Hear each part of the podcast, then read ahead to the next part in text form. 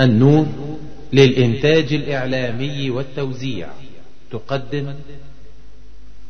أعوذ بالله السميع العليم من الشيطان الرجيم. بسم الله الرحمن الرحيم. إن الحمد لله نحمده ونستعينه ونستغفره ونستهديه ونعوذ بالله من شرور أنفسنا ومن سيئات أعمالنا.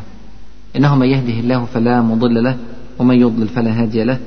وأشهد أن لا إله إلا الله وحده لا شريك له وأشهد أن محمدا عبده ورسوله. أما بعد فمع الدرس الثالث من دروس السيرة النبوية العهد المدني فترة الفتح والتمكين.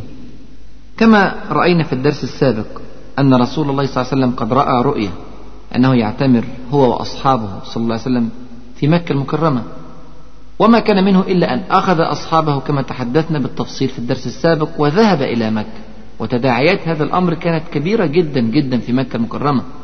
وحاول القرشيون في مكة المكرمة قدر استطاعتهم أن يمنعوا رسول الله صلى الله عليه وسلم من دخول مكة المكرمة. ودارت بينهم مفاوضات كثيرة كما رأينا.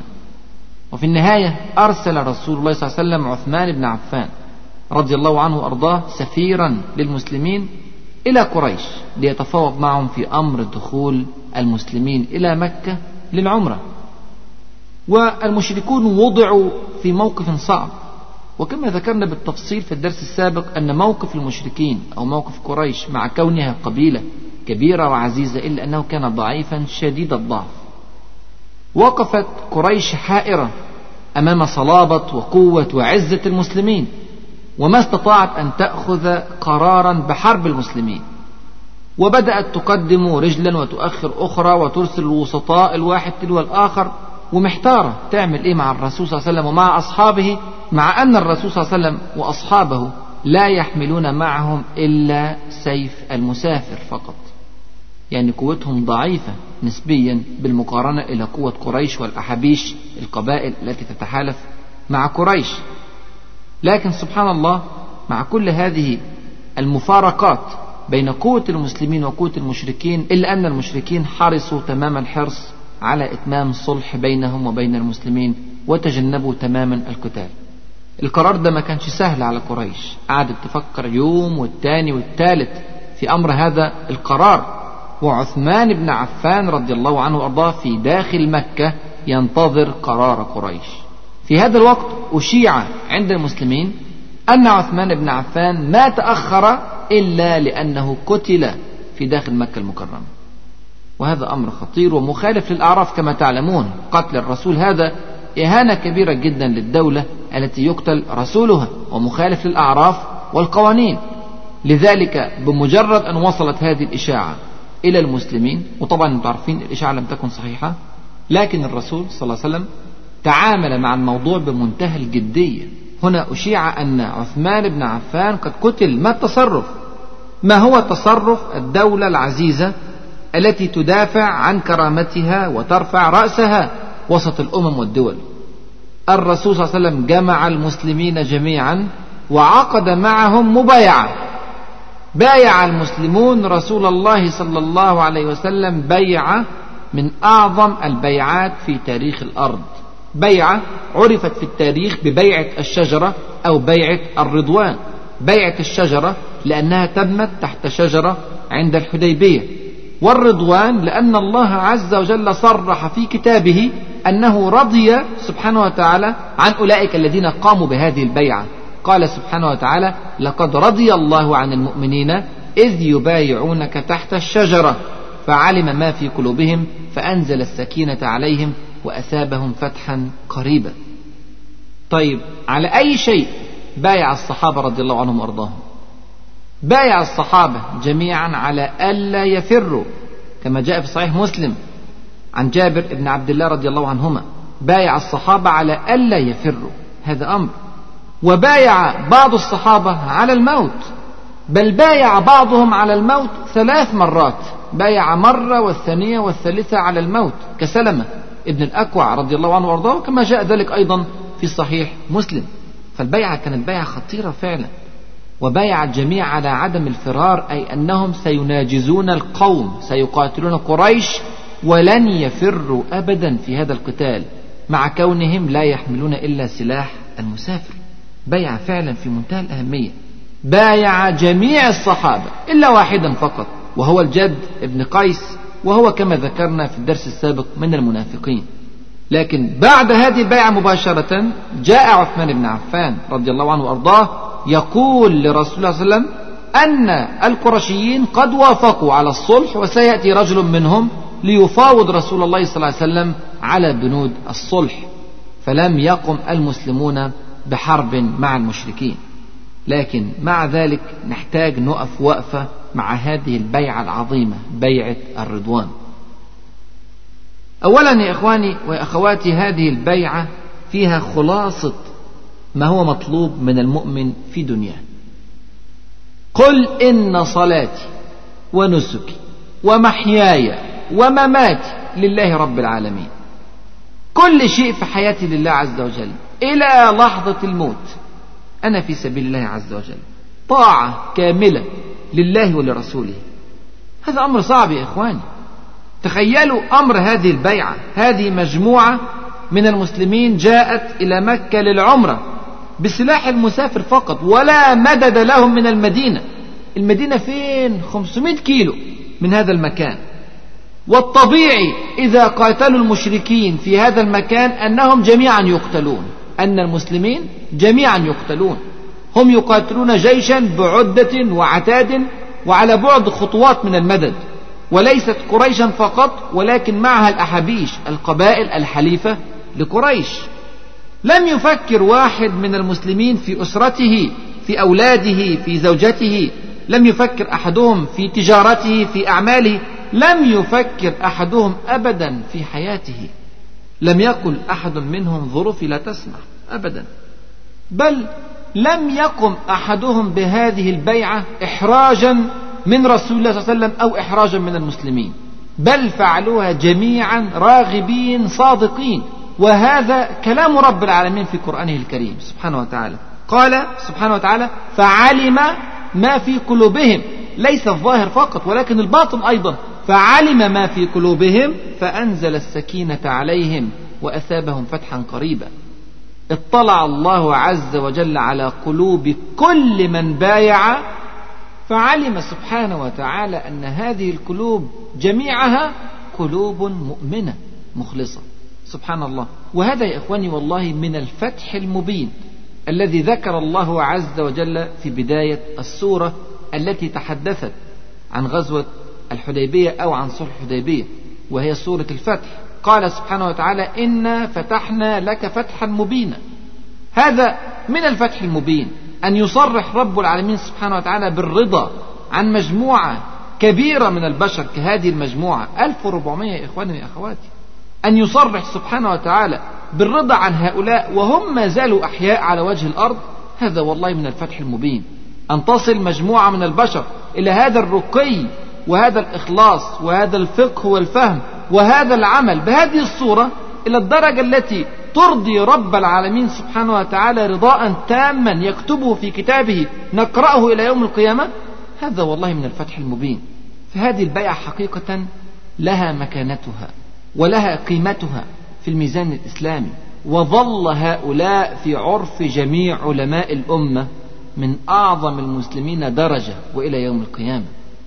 وده كلام الرسول صلى الله عليه وسلم في صحيح مسلم عن جابر بن عبد الله رضي الله عنهما أنه خاطبهم صلى الله عليه وسلم يوم الحديبية وقال لهم وخلي بالك من الكلمات وهذه شهادة الحبيب صلى الله عليه وسلم قال لهم أنتم اليوم خير أهل الأرض. سبحان الله. وألف وربعمائة واحد مرة واحدة مش واحد ولا اثنين.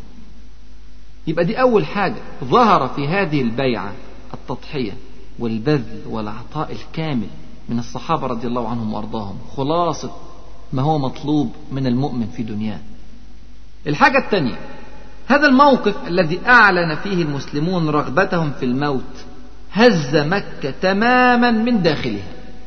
قولوا لي بالله عليكم من هذا الذي يستطيع أن يقاتل قوما يطلبون الموت؟ طب هتخوفهم بإيه؟ هتموتهم؟ ده هم عايزين يموتوا. ده هم بيعوا على أن يموتوا. بيعوا على ألا يفروا حتى النهاية وإن لم يكن معهم إلا سلاح بسيط. ومع ذلك بايعوا على الموت وبايعوا على عدم الفرار. هذا الموقف يا إخواني هز مكة تماما. خلاها تقعد في المفاوضات وهي تريد تماما أن يقوم الرسول صلى الله عليه وسلم ويعود إلى المدينة بأي ثمن. بأي ثمن يدفع حتى وإن كان من كرامة قريش وهذا ما سنراه بعد ذلك في بنود المعاهدة. عبر خالد بن الوليد رضي الله عنه وأرضاه بعد هذا الحدث بسنوات عن صفات الجيش المنصور بكلمات قليلة ذكرها لهرمز ملك الأبلة عند بدايات فتح فارس قال جئتكم بقوم يحبون الموت كما تحبون أنتم الحياة. الجيش الذي يحب الموت من المستحيل أن يهزم. وهذا درس من أعظم دروس الحديبية. عشان كده قريش قررت إبرام الصلح بكل ما فيه. التعليق الثالث على صلح الحديبية مهم جدا جدا. وقبل ما نخوض في البنود حاجة غريبة جدا يا إخواني ويا أخواتي. لم يصب المسلمين سوء عندما أخذوا قرار الموت. تخيل. ولا واحد من المسلمين مات. كلهم بيعوا على عدم الفرار وعلى الموت لكن ولا واحد مات. بينما أصابهم الموت في أحد عندما أخذوا قرار الحياة. استشهد منهم سبعون. مات سبعين واحد. لما أخذوا قرار الفرار في أحد. سبحان الله أحد سبعمائة واحد مات منهم سبعين. بينما الحديبية ألف وربعمية ما ماتش ولا واحد. ودي كلمة أبي بكر الصديق رضي الله عنه وأرضاه كلمة جميلة جدا. قال احرص على الموت توهب لك الحياة. الجيش اللي فعلا عايز يموت ربنا بيديله الحياة ومعاها النصر والتمكين والسيادة. والجيش اللي عايز يعيش أي عيشة حتى لو كانت رخيصة أو ذليلة أو تعيسة مهم يعيش. هذا جيش يكتب عليه الموت. ونسأل الله الفقه في سننه. الحاجة الرابعة مهمة جدا في التعليق على الصلح قبل أن نخوض في بنوده أيضا. ربنا سبحانه وتعالى صرح برضاه عن أولئك الذين قاموا بالبيعة مع أنهم ما زالوا على قيد الحياة. ومن الممكن أن يرتكبوا بعد ذلك ذنوبا أو أخطاء أو كذا أو كذا من الأمور.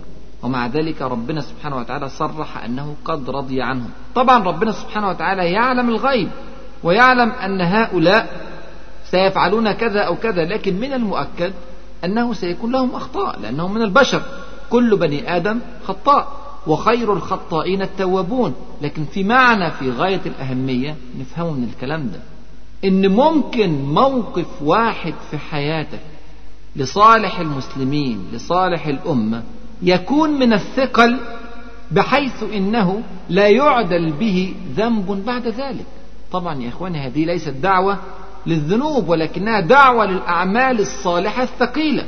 والكلام ده شفناه أكتر من مرة في السيرة النبوية. شفنا مثلا في تبوك وهنتكلم على كده بالتفصيل بعد كده إن شاء الله في غزوة تبوك. إن الرسول صلى الله عليه وسلم قال عن عثمان يومها ما ضر عثمان ما فعل بعد اليوم. يبقى موقف واحد في حياة عثمان بن عفان رضي الله عنه وأرضاه.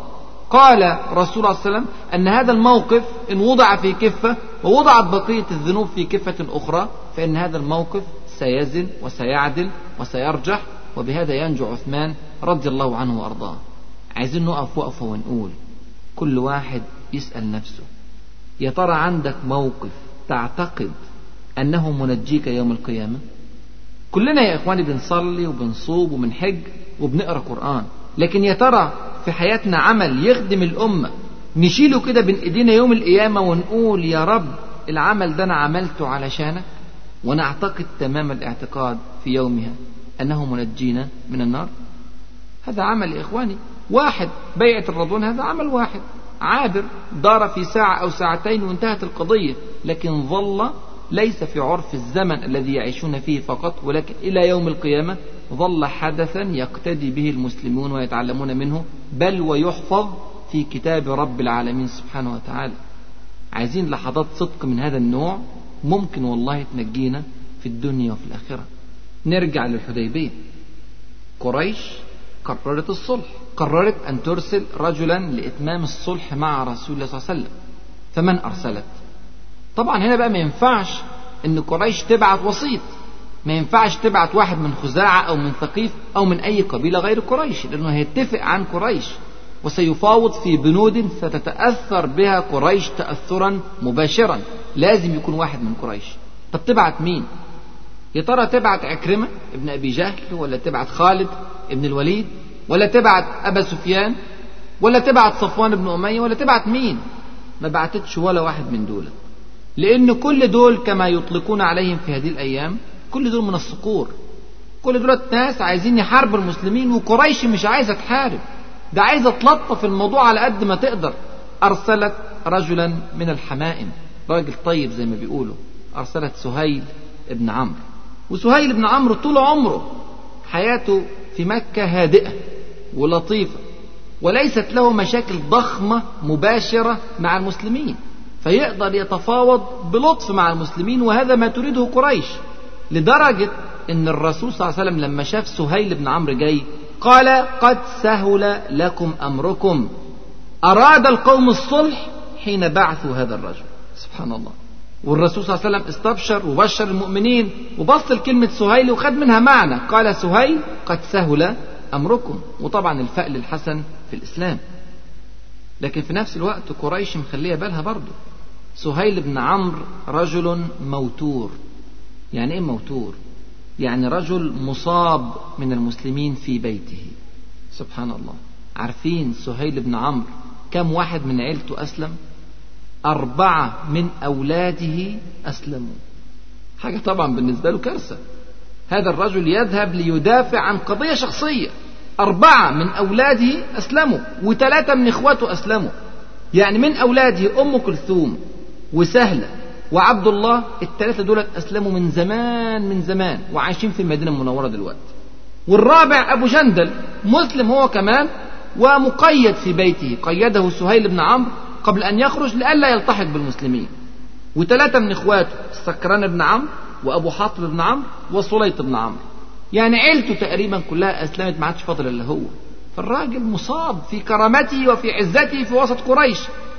فرايح يفاوض بكل حمية رايح عشان يطلع من المسلمين كل مصلحة ممكن تكون لقريش. وقعدوا عشان يتم الصلح. وهنا لازم نقف وقفة ونقول إذا قام فريقان بالصلح خلي بالك من الكلمات دي في غاية الأهمية ولها ألف تطبيق في حياتنا دلوقتي. إذا قام فريقان بالصلح فمعنى ذلك أن القوتين متكافئتان. وإذا حرص القوي في الظاهر على الصلح مع الضعيف فاعلم أنه يرى الضعيف هذا أقوى منه. هذا القوي في الظاهر الممكن الذي له جيش وعتاد إذا جلس مع قوم في ظاهرهم ضعفاء اعرف كده كويس إن هذا القوي من داخله يخشى هؤلاء الضعفاء. وبيعمل لهم ألف حساب ومستعد يتنازل فعلى الضعفاء أن يثبتوا. على الضعفاء أن يعلموا أن معهم الحق وأن الله معهم إذا ثبتوا. وهذا يزلزل كيان الكافرين. قعد القرشيون بكل ما لهم من تاريخ وقوة وجنود وأحلاف قعدوا مع الجماعة الضعيفة المستضعفة التي كانت تعيش عندهم وخرجت من ديارهم وذهبت إلى المدينة المنورة وجاءت للعمرة بسلاح المسافر. قعدوا عشان الاثنين يحطوا صلح في مصلحة الطرفين ويلتقوا في منتصف الطريق كما ذكروا. الكلام ده طبعا بيحمل إيجابية واضحة ولكنه في ذات الوقت يحمل سلبية لابد أن يفقهها المسلمون. يعني إيه الكلام ده؟ الكلام ده فيه إيجابية هامة جدا جدا إن كل طرف أصبح معترف بالآخر.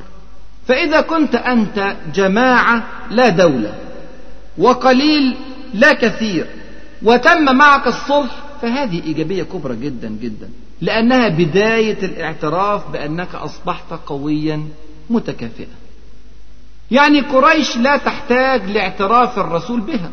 قريش بقى لها 600 سنة وأكثر قبيلة معترف بها وسط مكة المكرمة ووسط الجزيرة العربية بكاملها بل ووسط العالم. ولها علاقات مع بعض الدول في العالم. أما جماعة المسلمين فلا يعترف بهم أحد ولا قريش ولا غيرها هذه جماعة ناشئة ضعيفة مستضعفة. إذا اعترف بها من قبل قريش فهذه من أعظم إيجابيات صلح الحديبية. ولعلنا دلوقتي بنشوف في أيامنا لما نجحت حماس في انتخابات فلسطين إيه اللي حصل؟ دعتها بعض الدول العالمية للحديث والتحاور والتفاوض. يعني زي روسيا مثلا. روسيا هذه من أقطاب العالم من أقوى دول العالم. دعت حماس لسماع الرأي ولتبادل المشورة في بعض الأمور. هذا في حد ذاته اعتراف بحماس. وطبعا الكلام ده أغضب اليهود جدا جدا. لأنه حتى إذا تمت في هذه المفاوضات ما يرضي اليهود من كلمات إلا أن هذا اعتراف ضمني بشرعية حماس وبقوة حماس. الكلام ده هو اللي كان عايشه الرسول صلى الله عليه وسلم أيام صلح الحديبية. مجرد أن قريش جلست على طاولة مفاوضات معه هذا اعتراف أمام الجميع أن الرسول أصبح زعيما لدولة معترف بها في الجزيرة العربية. انتصار كبير جدا يا إخوان. فتح مبين فعلا لكن في سلبية في الكلام ده. وخلي بالك إذا جلست قوتان للتفاوض وللصلح فلا بد أن يتنازل كل طرف عن شيء. والكلام ده محتاج وقف عشان نفهمه.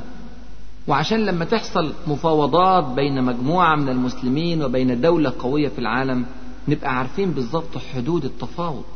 وعارفين بالظبط إيه اللي ممكن نسمعه ويزعلنا ونعديه وإيه اللي ممكن نسمعه ويزعلنا ومش ممكن نعديه. الرسول صلى الله عليه وسلم في هذه الهدنة سيقبل لا محالة بأمور ستشعر المسلمين بغصة في حلوقهم.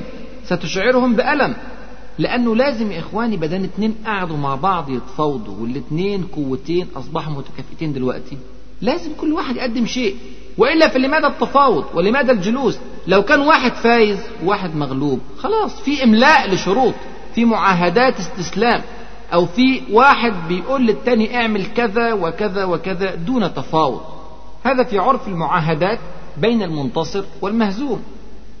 وفي هذه اللحظة لا تعتبر هذه المعاهدات معاهدات بصفة حقيقية ولكن يطلق عليها هذا الاسم فقط المعاهدة لتسهيل الأمر على المهزوم ليقبل بكل البنود والشروط.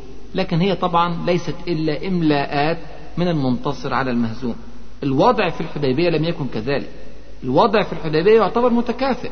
الرسول صلى الله عليه وسلم جاء بمجموعة من المسلمين ليس غازيا ولا فاتحا ولا مهاجما لقريش يريد فقط الدخول للعمرة وقريش تريد أن تمنعه. وقريش قوة كبيرة والمسلمون إلى الآن قوتهم ما زالت ناشئة وبسيطة. فلذلك الجلوس إلى حد ما متكافئ. ومع ذلك يا إخواني ويا أخواتي لو تراجع بنود صلح الحديبية تجد أنها في المعظم لصالح المسلمين وليست في صالح قريش. والكلام ده كله بسبب التاريخ القريب للمسلمين في السنة السادسة من الهجرة. الغزوات والسرايا اللي فسرنا فيها قبل كده واتكلمنا عنها بالتفصيل في المحاضرة الأولى من هذه المجموعة. وبعد كده هو القوة والعزة والثبات الذي رآه المشركون عند المسلمين عندما جاءوا إلى الحديبية بلا خوف ولا وجل من قوة قريش. إيه اللي حصل بقى في صلح الحديبية؟ صلح الحديبية معاهدة من أربعة بنود. تعالوا كده نبص كل بند. يا ترى هذا البند في صالح المسلمين؟ ولا في صالح المشركين. أولا البند الأول. الرسول صلى الله عليه وسلم وأصحابه يرجعون من عامهم هذا فلا يدخلون مكة. لكن إذا جاء العام المقبل دخلها المسلمون فأقاموا بها ثلاثا ثلاثة أيام. معهم سلاح الراكب ولا تتعرض لهم قريش. ادي البند الأول. يا ترى البند ده في صالح مين؟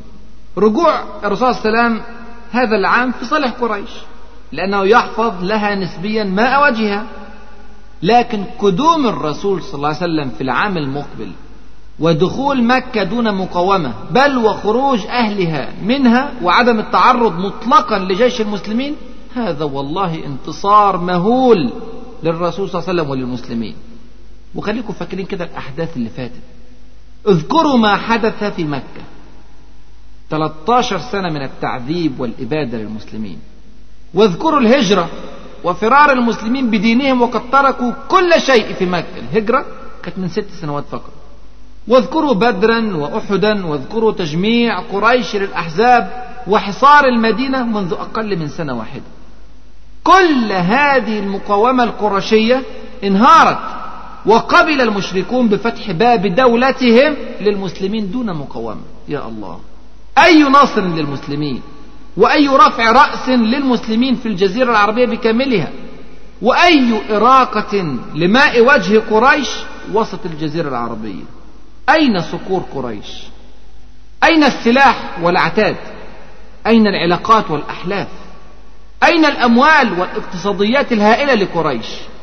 أين كل ذلك؟ كل هذا ينهار أمام دولة المسلمين الناشئة. هذا البند يا إخواني بكل تأكيد في صالح المسلمين. ليس هذا فقط اعترافا من قريش بدولة المسلمين ولكن هذا اعتراف أن دولة المسلمين دولة قوية تفتح لها أبواب مكة ويخرج أهلها منها وهذا لم يفعل مع أي قبيلة في تاريخ مكة بكاملها. ولا مرة قريش خرجت وتركت مكة المكرمة مفتوحة الأبواب هكذا بلا أي نوع من الحراسة لأي قبيلة من قبائل العرب مهما كانت قوية. هذا فعل مع المصطفى صلى الله عليه وسلم. هذا دليل على أنه أقوى من أي قبيلة في الجزيرة العربية في نظر قريش. يبقى ده بند فعلا في صالح المسلمين. البند الثاني وضع الحرب بين الطرفين عشر سنين. يأمن فيها الناس ويكف بعضهم عن بعض. يا ترى البند ده في صالح مين؟ من الذي يحتاج إلى وضع الحرب ويرغب في الأمان؟ أليس هم المسلمون؟ هذه بغية المسلمين. ده ده كان طلب نبوي قبل المعاهدة أصلا قبل صلح الحديبية. أنتوا فاكرين الكلام اللي قاله الرسول صلى الله عليه وسلم لبديل بن ورقاء الخزاعي وقلناه في الدرس اللي فات؟ قال فإن شاءوا مادتهم. يعني كان طلب إسلامي أن تحدث مدة بين المسلمين وبين المشركين. الرسول صلى الله عليه وسلم كان عايز الكلام ده. طب عايزه ليه؟ من الذي يحتاج أن يقيم دولته ويؤسسها؟ دولة قريش مقامة منذ مئات السنين. أما دولة المسلمين الناشئة عمرها ست سنين بس. تحتاج إلى كثير وكثير من الإعداد والتأسيس. هل يا ترى ستكون الدعوة في الجزيرة العربية أسهل في جو الحروب والدماء؟ والعداوات المتكررة أم أنها ستكون أسهل في حالة الأمان؟ لا شك أنها هتكون أسهل في حالة الأمان وهذا ما يريده المسلمون. يتحركوا في كل مكان بسهولة. آمنين من الحرب والقبائل المختلفة أيضا تأمن من الحرب. هل حركة المسلمين لدعوة القبائل البعيدة عن المدينة المنورة بل ولدعوة القبائل القريبة من مكة المكرمة هتكون أسهل وأيسر إذا ما كانت الحرب معلنة بين المسلمين وبين قريش ولا هتكون أسهل وأقرب إذا كانت الحرب موضوعة ولمدة عشر سنوات كاملة. لا شك أن حركة المسلمين هتكون أسهل عند وضع الحرب. المسلمين هيتحركوا ويدعوا الناس إلى الإسلام وتزداد قوة المسلمين والناس يا إخواني والله محتاجة بس تعرفها يعني إيه إسلام. بمجرد أن عرفت الإسلام معرفة صحيحة الفطرة السليمة وما أكثرها. تقبل الإسلام بلا تردد. الناس بس كانت خايفة تسمع عن الإسلام لأن كلمة الإسلام كانت تعني حرب قريش وقريش أعز قبيلة في العرب. فإن أمنت الناس حرب قريش انظر كم سيدخل في الإسلام من رجال ونساء وأطفال. والكلام ده فعلا اللي شفناه بعينينا بعد صلح الحديبية بعد كده زي ما نتكلم إن شاء الله. يبقى البند ده بوضوح في صالح المسلمين. بس خلي بالك في هنا ملاحظة مهمة جدا جدا. يا ترى المسلمين لما قعدوا يعملوا هدنة مع المشركين في ذلك الوقت خدوا كل حقوقهم قبل ما يعملوا الهدنة؟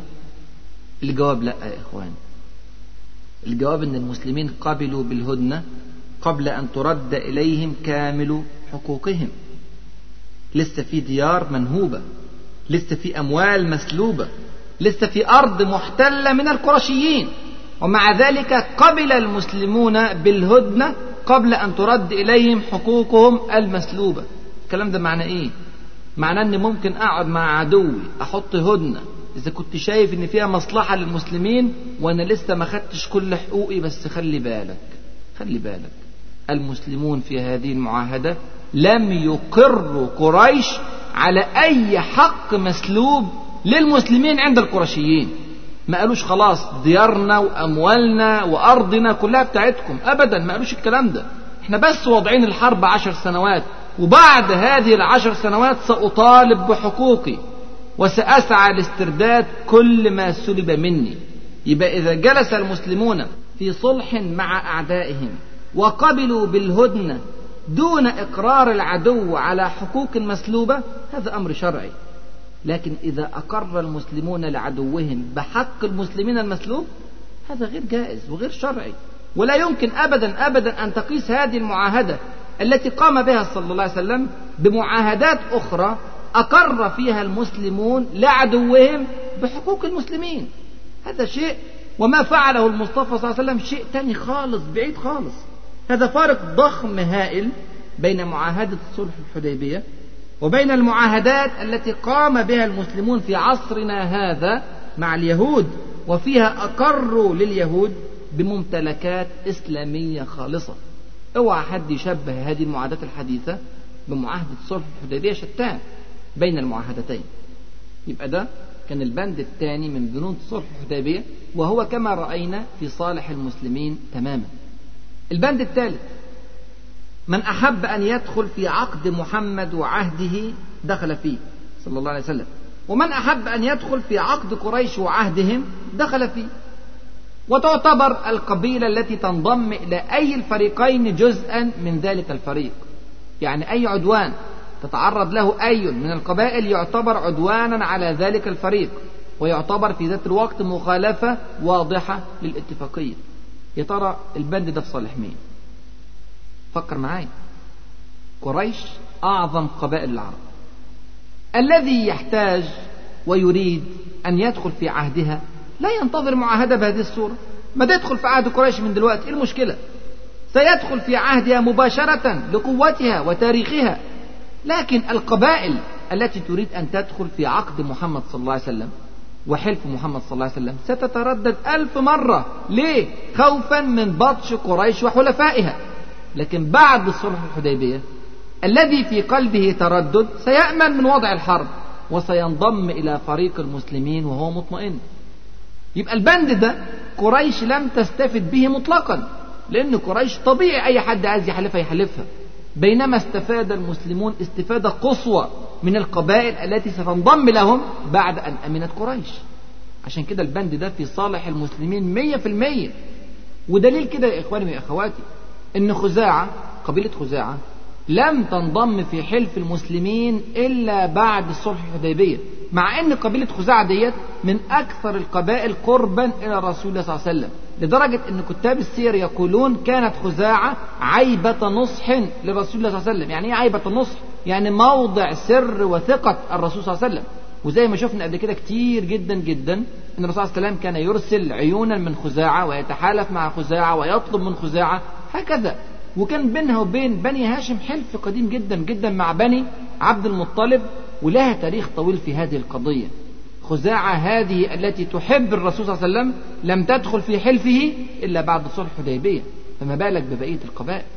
يبقى البند ده فعلا كان في صالح المسلمين وخلي بالكم البند ده بالذات هو اللي هيكون سبب بعد كده في فتح مكة المكرمة فأي خير جاء من ورائه. سبحان الله. نيجي بقى للبند الرابع والبند ده بيحتاج مننا وقفة مهمة. البند الرابع بيقول من جاء قريشا ممن مع محمد صلى الله عليه وسلم أي هاربا منه لم يرد إليه. ومن أتى محمدا صلى الله عليه وسلم من غير إذن وليه أي هاربا منه رده عليه. يعني إيه الكلام ده؟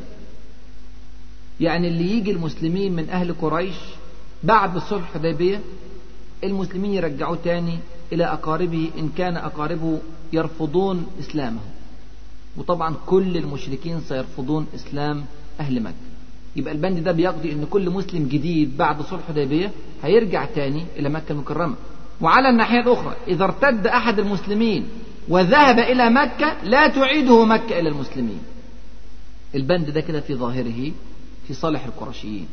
لكن تعالوا نحلل البند ده. البند ده جزئين. الذي يهرب من الصف المسلم إلى الصف الكافر. يا ترى المسلمين عايزينه؟ يا ترى لو واحد من المسلمين ارتد وقرر أن يكون في صف قريش. يا ترى نتمسك بيه؟ يا ترى نجبره على البقاء في المدينة المنورة وهو كاره للإسلام والمسلمين؟ يا ترى دي فعلا مصلحة؟ أبدا يا إخواني واضح جدا جدا أننا لا حاجة لنا فيه لا حاجة لرده. بالعكس ده لو هذا البند غير مكتوب في المعاهدة كل واحد من المسلمين هيرتد سيبطن هذه الردة ولن يظهرها. لأنه خايف يرجع لقريش يرجعوه للمسلمين يعرفوا أنه كان مرتد. لذلك هذا البند يسمح لكل من في قلبه مرض أن يظهر هذا المرض ويتخلص منه المسلمين. وانتوا عارفين وقلنا الآية قبل كده كذا مرة. قال الله عز وجل في كتابه لو خرجوا فيكم المنافقون. لو خرجوا فيكم ما زادوكم إلا خبالا. ولا أوضعوا خلالكم يبغونكم الفتنة. وفيكم سماعون لهم. والله عليم بالظالمين. أنا ليه أخلي واحد منافق داخل المدينة المنورة يدل على عوراتي؟ ينقل أخباري إلى المشركين. يدلي بآراء فاسدة للمسلمين. هذه خطورة شديدة على المسلمين يا إخواني. المسلمون ليسوا في حاجة إلى من بقي معهم بجسده وهو ليس معهم بقلبه وجوارحه. عشان كده التخلص منه أفضل. يبقى البند ده النص ده في البند الرابع في صالح المسلمين. الجزء الثاني بقى هو اللي فيه سلبية واضحة. أي واحد من أهل مكة بعد صلح الحديبية جاء إلى المسلمين مسلما سواء هذا الإسلام كان قبل صلح الحديبية أو بعد صلح الحديبية يرده المسلمون إلى مكة المكرمة يردونه إلى أهله من الكافرين. طبعا إذا رد مسلم إلى الكفار وعارفين أنه كان مسلم وراح للمسلمين ورجعوه هذا المسلم متعرض جدا جدا أن يفتن في دينه. وارد جدا أن يعذبه المشركون حتى يكفر بالله عز وجل. بالإضافة إلى أن المسلمين هيخسروا قوته. كان المفروض يضيف قوته لقوة المسلمين المسلمين مش هيقدروا يستفيدوا من قوته ومن طاقته. فهذه السلبية. ونقدر نقول إن ديت الفايدة الوحيدة اللي خدتها قريش في هذه المعاهدة الطويلة. نص بند في أربع بنود يعني تمن المعاهدة. البند هذا يعتبر في صالح قريش.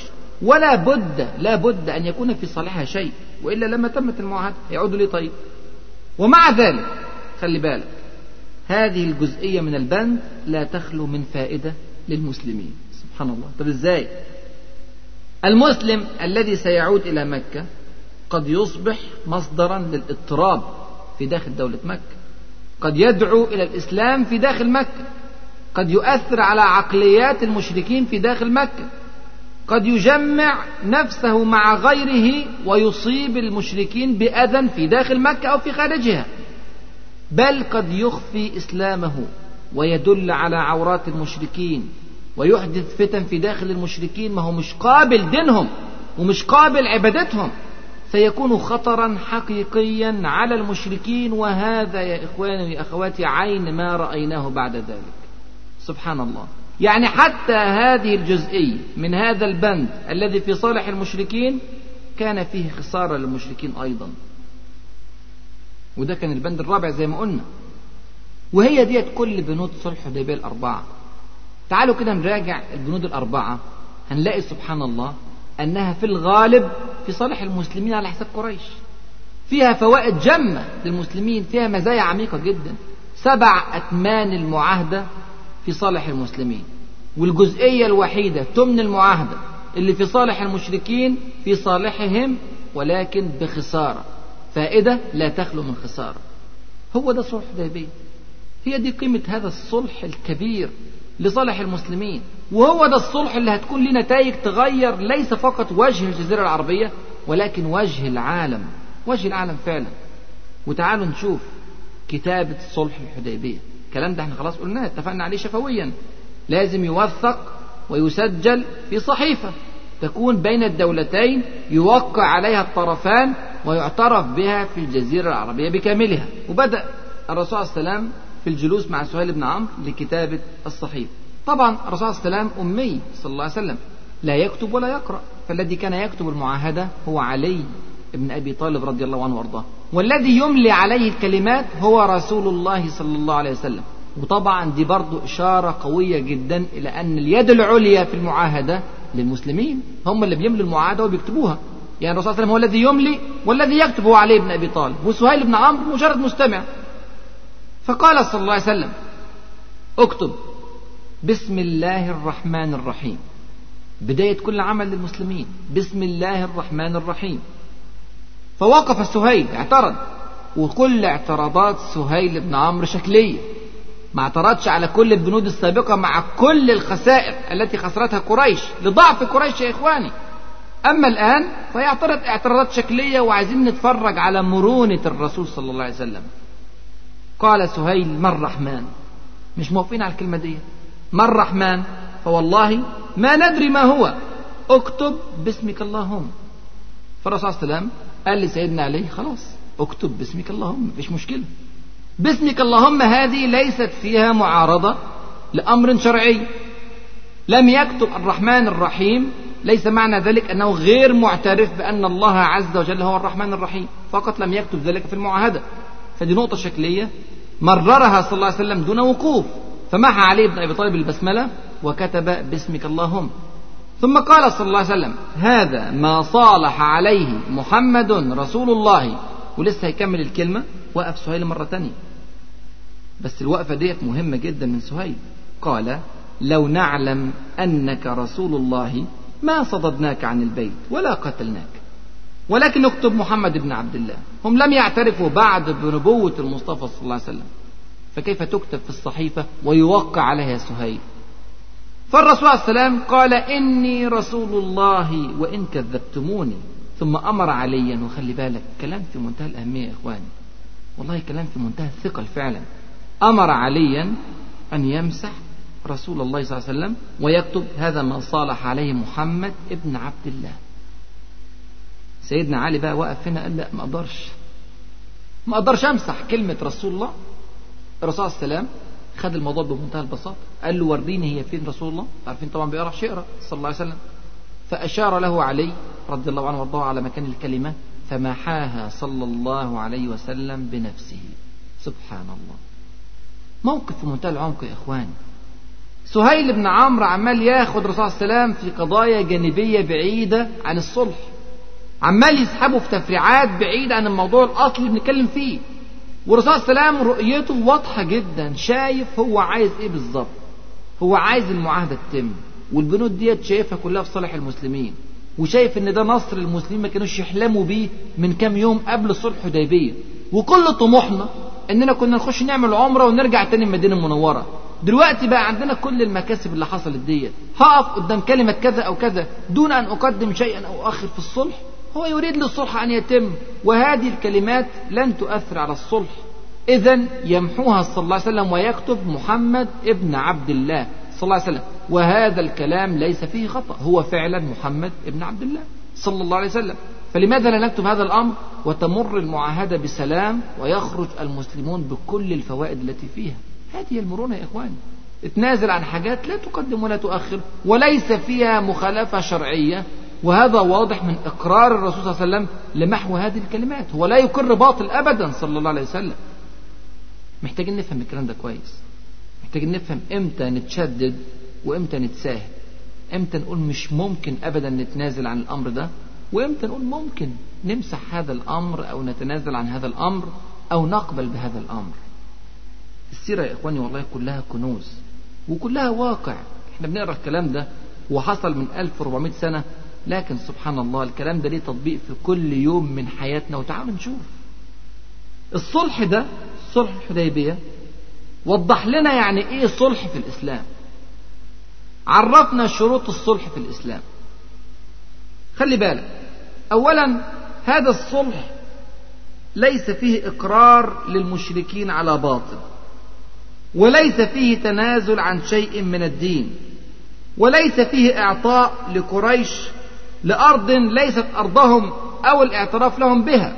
الكلام ده ما اتكتبش في الصلح. هذا الصلح لا يمنع المسلمين من التسلح. هذا الصلح لا يمنع المسلمين من عقد الأحلاف هذا الصلح لا يمنع المسلمين من إعداد العدة. هذا الصلح لا يأمر المسلمين بتغيير المناهج أو تبديل الثوابت. هو ده الصلح في الإسلام. صلح ليس فيه تنازل عن شيء من الشر الحاجة الثانية هذا العهد وهذا الصلح بين الرسول صلى الله عليه وسلم وبين قريش لم يقر الصداقة بين العدو وبين المسلمين.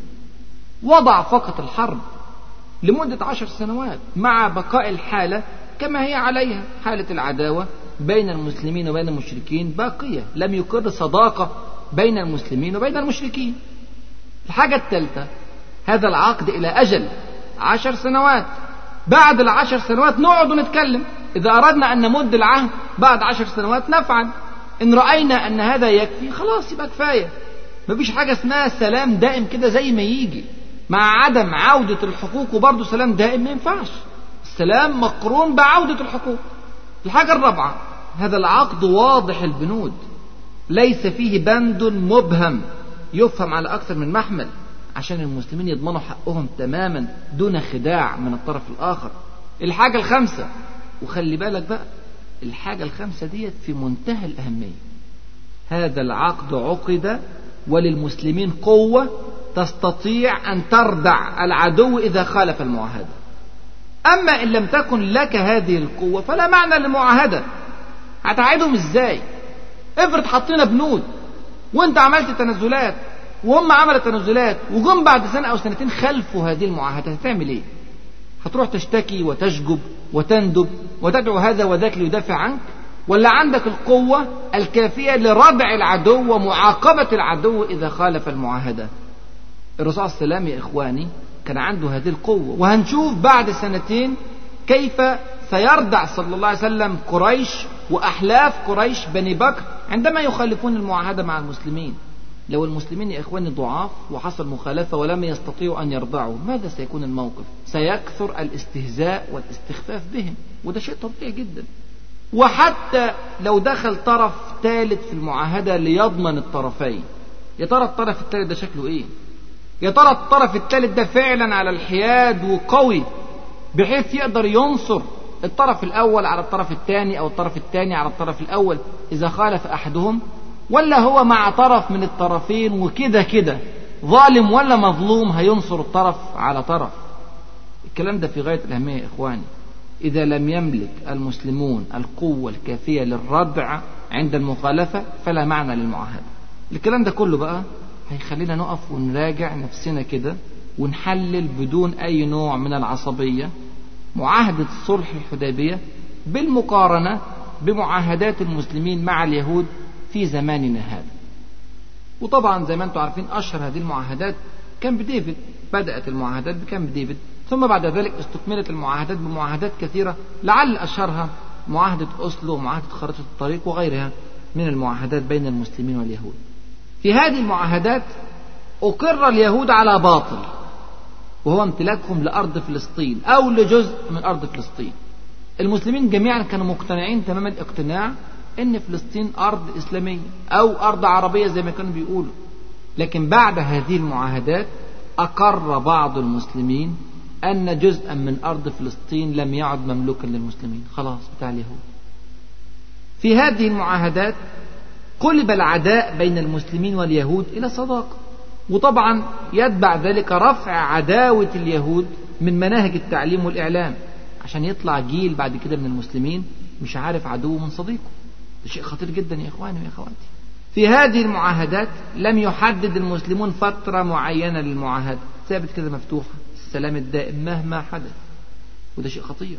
في هذه المعاهدات لم يعترف اليهود بالأحلاف التي بين المعاهد وبين الدول الأخرى.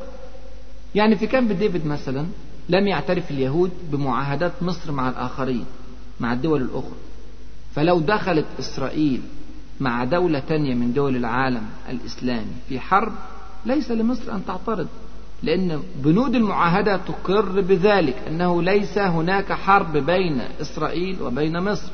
طيب إيه اللي حصل بعد كده؟ اللي حصل بعد كده أن إسرائيل غزت لبنان بعد كان بديفيد بسنوات قليلة جدا 1982 غزت لبنان.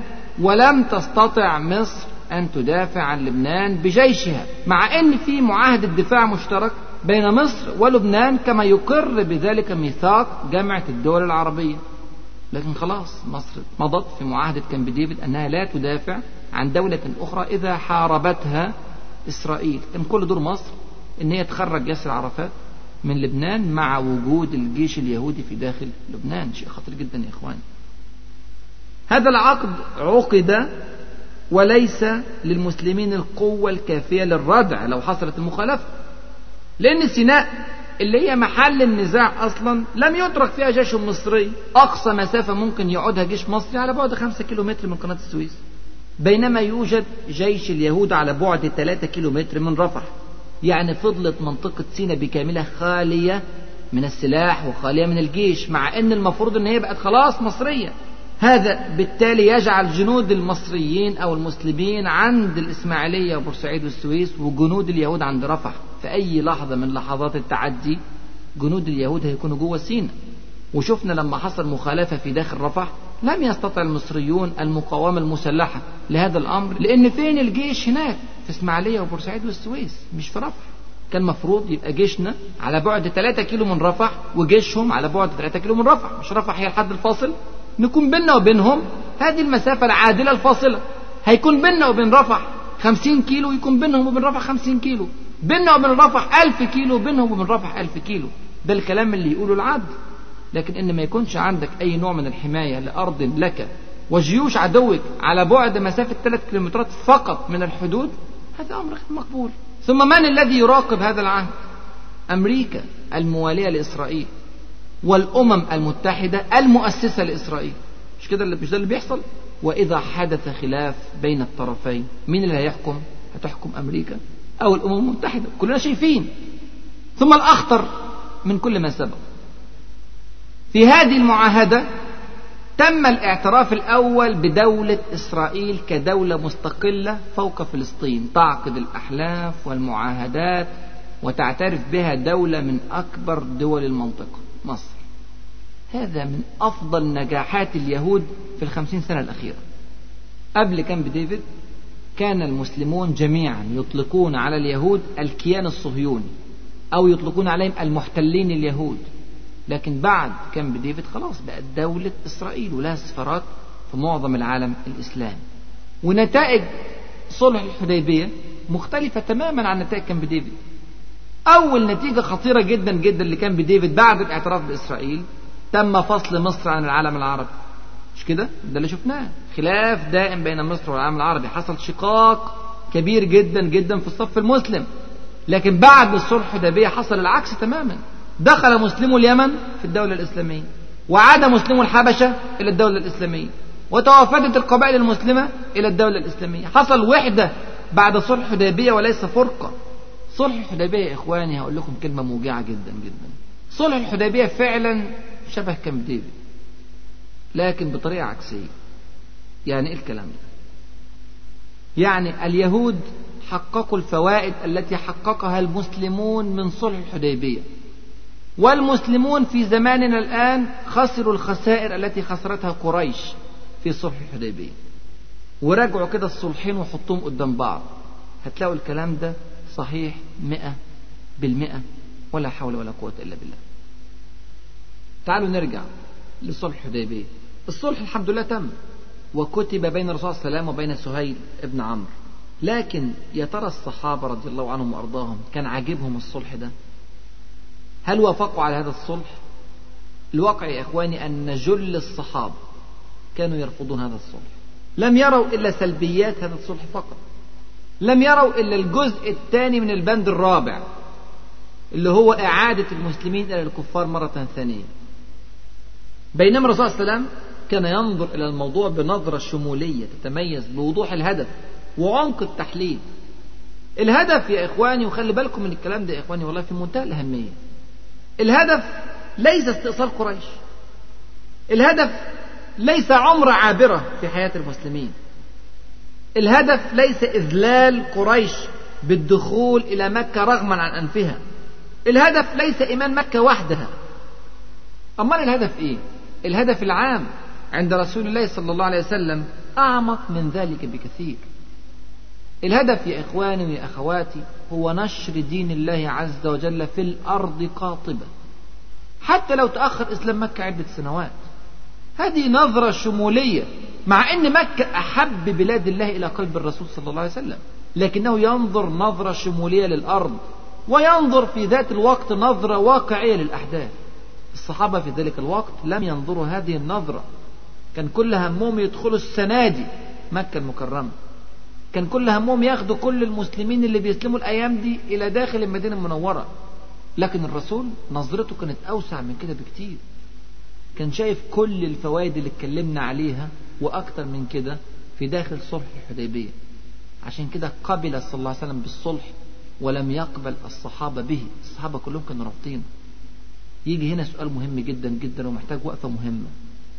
طب ليه الرسول صلى الله عليه وسلم ما نزلش على رأي الصحابة مع أن الأغلبية من الصحابة تقول أنه لا يجب أن يتم الصلح بهذه الصورة؟ ليه الرسول صلى الله عليه وسلم خالف الصحابة كلهم؟ أين الشورى في ذلك الموقف؟ خلي بالك حاجة في منتهى الأهمية. الشورى يا إخواني ويا أخواتي لا تكون إلا في الأمور التي ليس فيها وحي. التي ليس فيها أمر مباشر من رب العالمين سبحانه وتعالى أو من رسوله الكريم صلى الله عليه وسلم. والرسول قبل ذلك أشار في أكثر من مرة أن هذا الأمر وحي من رب العالمين سبحانه وتعالى. الرؤية التي رآها في المدينة المنورة كانت وحيا من الله عز وجل. والناقة التي حبست من دخول مكة المكرمة ذكر صلى الله عليه وسلم أنها ما خلأت ولكن حبسها حابس الفيل. فهم إشارة واضحة من رب العالمين سبحانه وتعالى أنه لا يريد له أن يدخل مكة المكرمة. لذلك قال للصحابة أنه سيقبل بأي خطة تعظم فيها حرمات الله عز وجل وفيها منع للقتال. ثم بعد ذلك سيذكر صلى الله عليه وسلم كلمة توضح أن كل المعاهدة كانت بوحي من رب العالمين سبحانه وتعالى. سيقول عندما يجادله بعض الصحابة كما سيتبين إن شاء الله في الدرس القادم سيقول لهم موضحا لهم أهمية هذه المعاهدة من حيث أنها أمر من رب العالمين سبحانه وتعالى. قال إني رسول الله ولست أعصيه وهو ناصري ولن يضيعني أبدا. يبقى كده واضح جدا جدا إن في وحي في هذه القضية وفي أمر مباشر من رب العالمين سبحانه وتعالى أن يقبل رسول الله صلى الله عليه وسلم هذه البنود. هنا بقى ما فيش شورى. وده فارق ضخم جدا وهائل جدا بين الشورى وبين الديمقراطية. الشورى في الإسلام تكون في الأمور التي ليس فيها أمر مباشر من رب العالمين سبحانه وتعالى أو من رسوله الكريم صلى الله عليه وسلم. إذا كان هناك أمر فلا خيرة للمسلمين لا خيرة للمؤمنين. لكن في الديمقراطية أي شيء موضوع للتشاور أي شيء موضوع لاجتماع الشعب أي شيء موضوع للأغلبية. حتى وإن أحلت الأغلبية حراما أو حرمت الأغلبية حلالا. هذا في عرف الديمقراطية مقبول. أما في عرف الإسلام فغير مقبول. ده فارق ضخم جدا. نعم هناك نقط تماس بين الشورى والديمقراطية. يرجح رأي الشعب ورأي الأغلبية في القضايا التي ليس فيها أمر مباشر من رب العالمين سبحانه وتعالى أو من الرسول صلى الله عليه وسلم. هذا هو الشبه لكن الفرق الضخم الهائل أن مرجعيتنا في الشورى إلى الإسلام وإلى الكتاب والسنة وهذا من أعظم الفوارق بين المنهجين الشورى والديمقراطية. هو ده صلح الحديبية هي دي البيعة التي قال الله عز وجل في حقها لقد رضي الله عن المؤمنين إذ يبايعونك تحت الشجرة. هي دي البنود اللي الرسول صلى الله عليه وسلم عقدها مع سهيل بن عمرو وكان من أثرها أن عم الإسلام وانتشر ليس في الجزيرة العربية فقط ولكن في عموم بلاد العالم وسنرى هذه الأمور بالتفصيل إن شاء الله رب العالمين. في الدرس القادم إن شاء الله سنتحدث عن موقف الصحابة رضي الله عنهم وأرضاهم من صلح الحديبية. وسنتحدث أيضا عن بعض المواقف الحساسة جدا جدا التي حدثت مباشرة مباشرة بعد صلح الحديبية وكيف تعامل معها الرسول صلى الله عليه وسلم. وسنتحدث عن آثار صلح الحديبية في مكة المكرمة وفي المدينة المنورة وفي الجزيرة العربية وفي غيرها وهناك أمور كثيرة أخرى تعلقت بهذا الأمر ونتجت عنه. ونسأل الله عز وجل أن يفقهنا في سننه وأن يعلمنا ما ينفعنا وأن ينفعنا بما علمنا إنه ولي ذلك والقادر عليه فستذكرون ما أقول لكم وأفوض أمري إلى الله.